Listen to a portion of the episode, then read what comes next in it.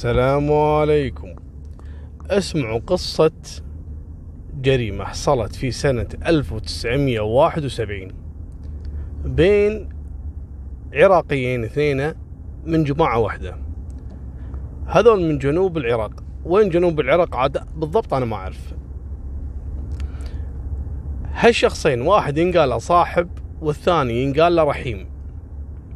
وعايشين في الكويت من يعني آخر الستينات 67 68 جايين يشتغلون.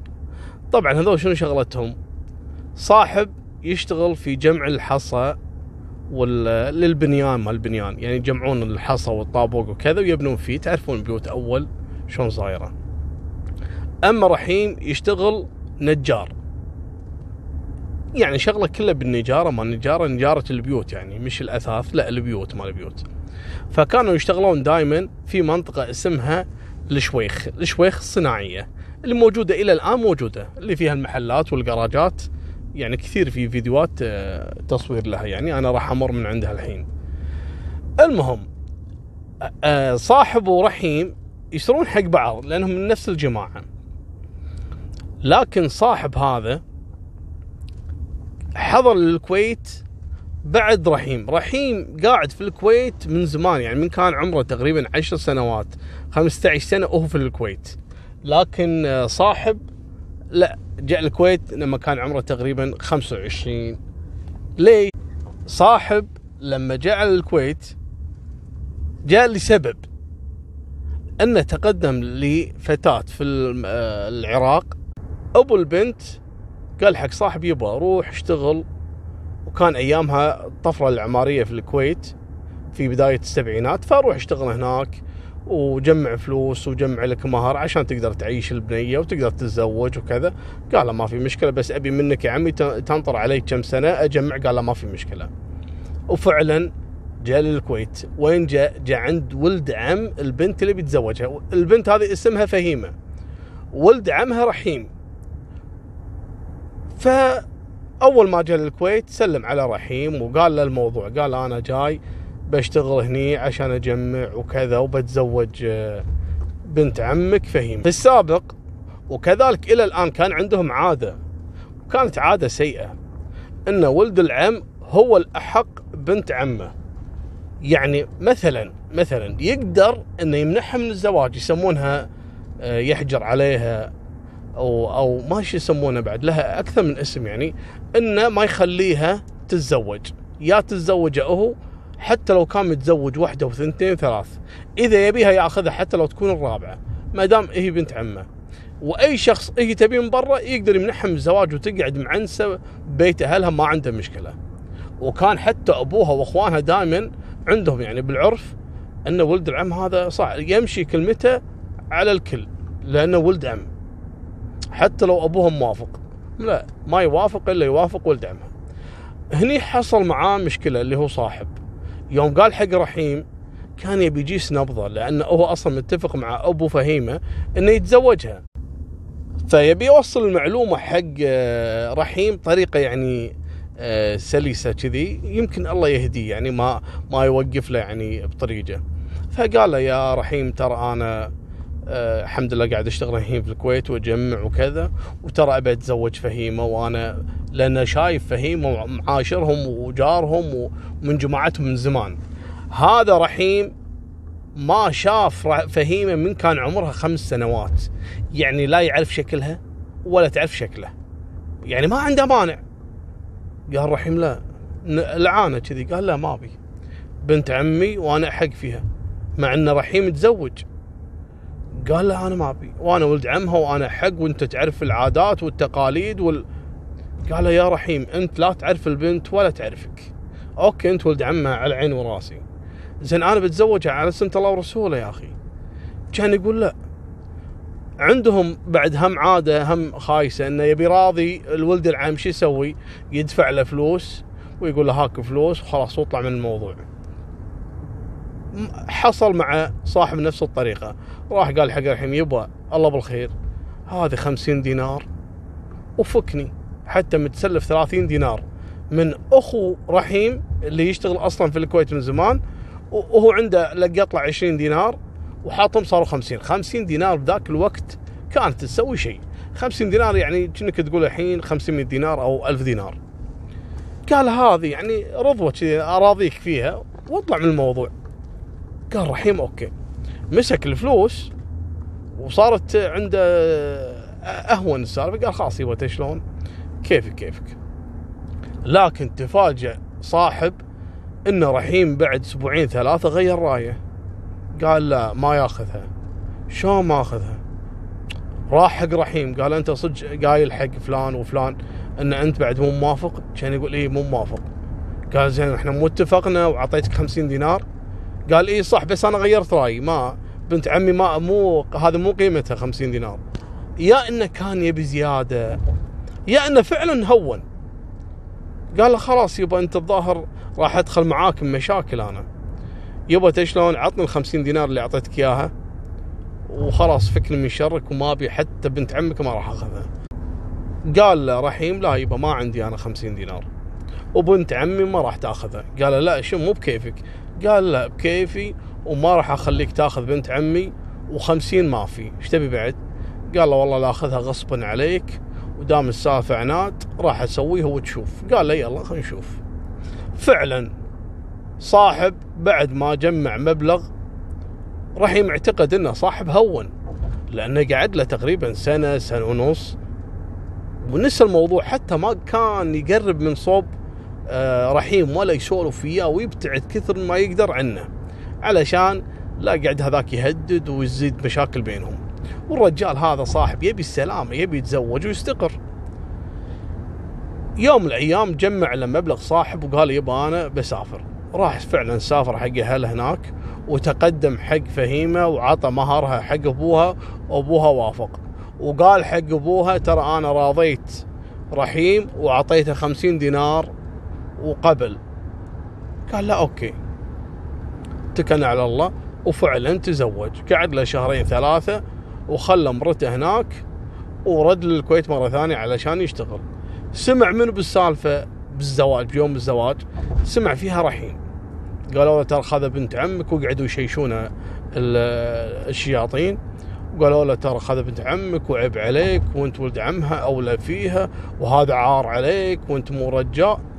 كبرت براسه رحيم مع انه لا يعرف فهيمة ولا فهيمة تعرفه. قال أنا أوريه. حاول إنه يروح يلحق هناك العراق ما قدر لأن ظروفه ما سمحت له أو ما عنده فلوس.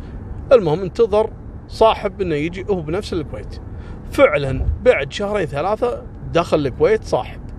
وراح على طول وين؟ يسلم على عيال عمه وجماعته وكذا اللي موجودين في الجراجات بشويخ. ويقعد عندهم شوي كذي ولا على دخلة منو؟ رحيم. السلام عليكم وعليكم السلام. سلم عليهم كلهم إلا صاحب. هني صاحب فهم إن رحيم زعلان. قال ما يخالف الحين براضيه شوي وأنا أصلا جايب له معاي هدية كذي من هناك و... وأكل عراقي جميل. فيمكن راح يرضى علي. يعني مسكين قاعد جنب رحيم قال ها شوي شوي خلنا طيب خاطره. وأنا أصلا كنا متفقين لكن هو رد يعني ما يخالف. وخلنا طيب خاطره أعطيه من الأكل المميز العراقي المميز يعني.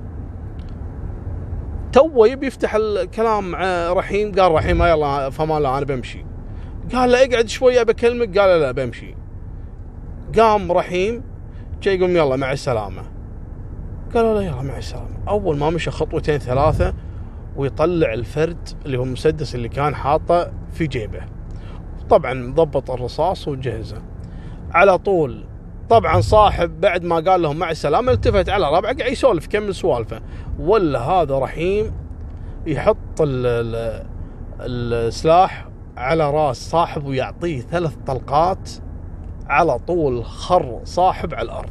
أول ما ذبح صاحب انحاش لحقه واحد من اللي كانوا موجودين في الحضور.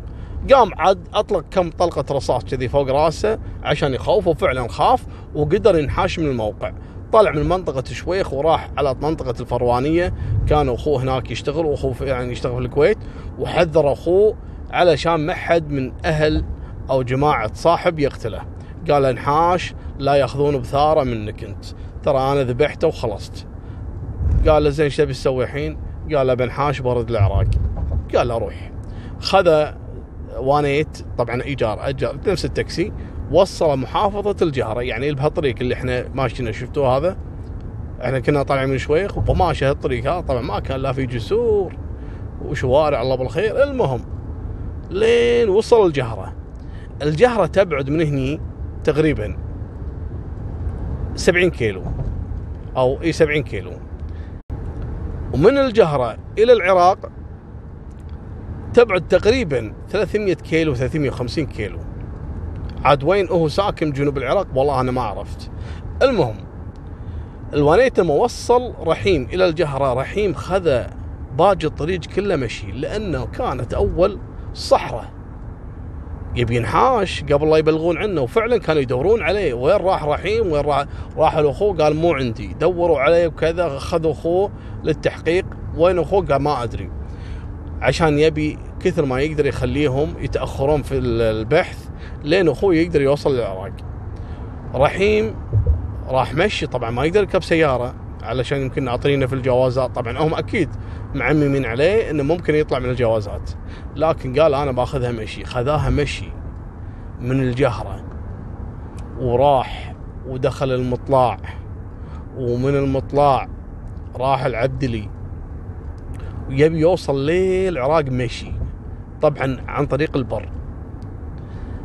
شو يسوي؟ يمشي بالنهار يمشي يمشي يمشي لين إذا شاف أحد من بعيد نام على الأرض. وأحسن وقت عنده الليل. ليش؟ ذبح الحر وذبح العطش. ما كان حاسب حساب الأكل والماء. يبي ينحاش بس عباله انه ممكن إنه يفلت. فيمشي بالنهار.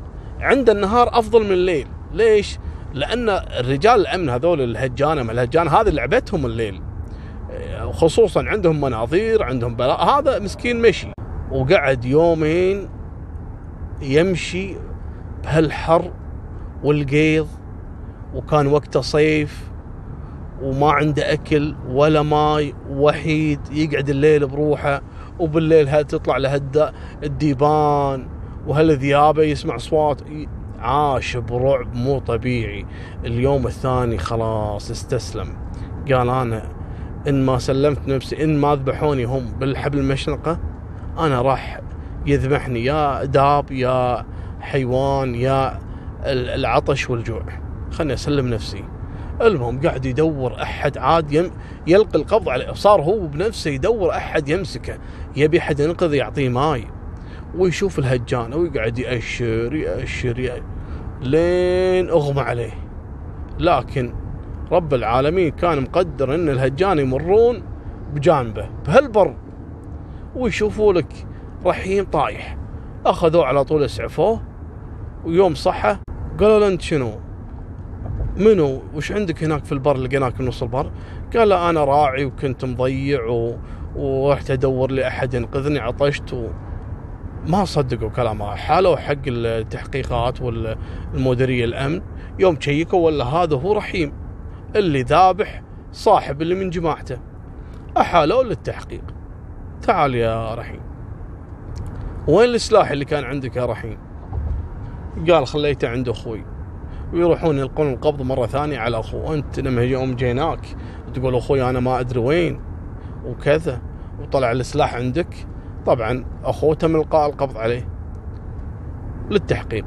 اعترف رحيم كل شيء قال يبا هذه عاداتنا وتقاليدنا وهذا خون فيني وفضحني وراح خذ بنت عمي والناس صارت تضحك علي وتمسخرني.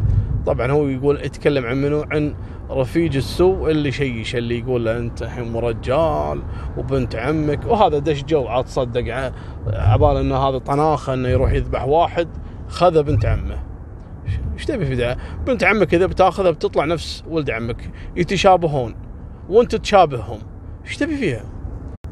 مالكم بالطويله ويحكمون عليه في أول درجة الإعدام، ثاني درجة الإعدام ويحيلونه لمنصة الإعدام وياخذونه لكن يقول لك رحيم من قساوة قلبه إن يوم خذوه على حبل المشنقة إن حتى لا صرخ ولا بكى ولا دمعت عينه. يقول لك إنه دخل وصعد المنصة بقلب قوي وكان يتشهد وما عنده من الشيطان طاري. اللي يشوفه ما يقول هذا رايح الإعدام. وحطوه على منصة الإعدام وشنقوه وراح رحيم وذبح له واحد من جماعته صاحب ورمى البنت عمه ودمر أسر على عادات وتقاليد. ما أنزل الله بها من سلطان. هذا آخر هذه نهاية سالفتنا اليوم. لا تنسونا باللايك والاشتراك. فمان الله مع السلامة.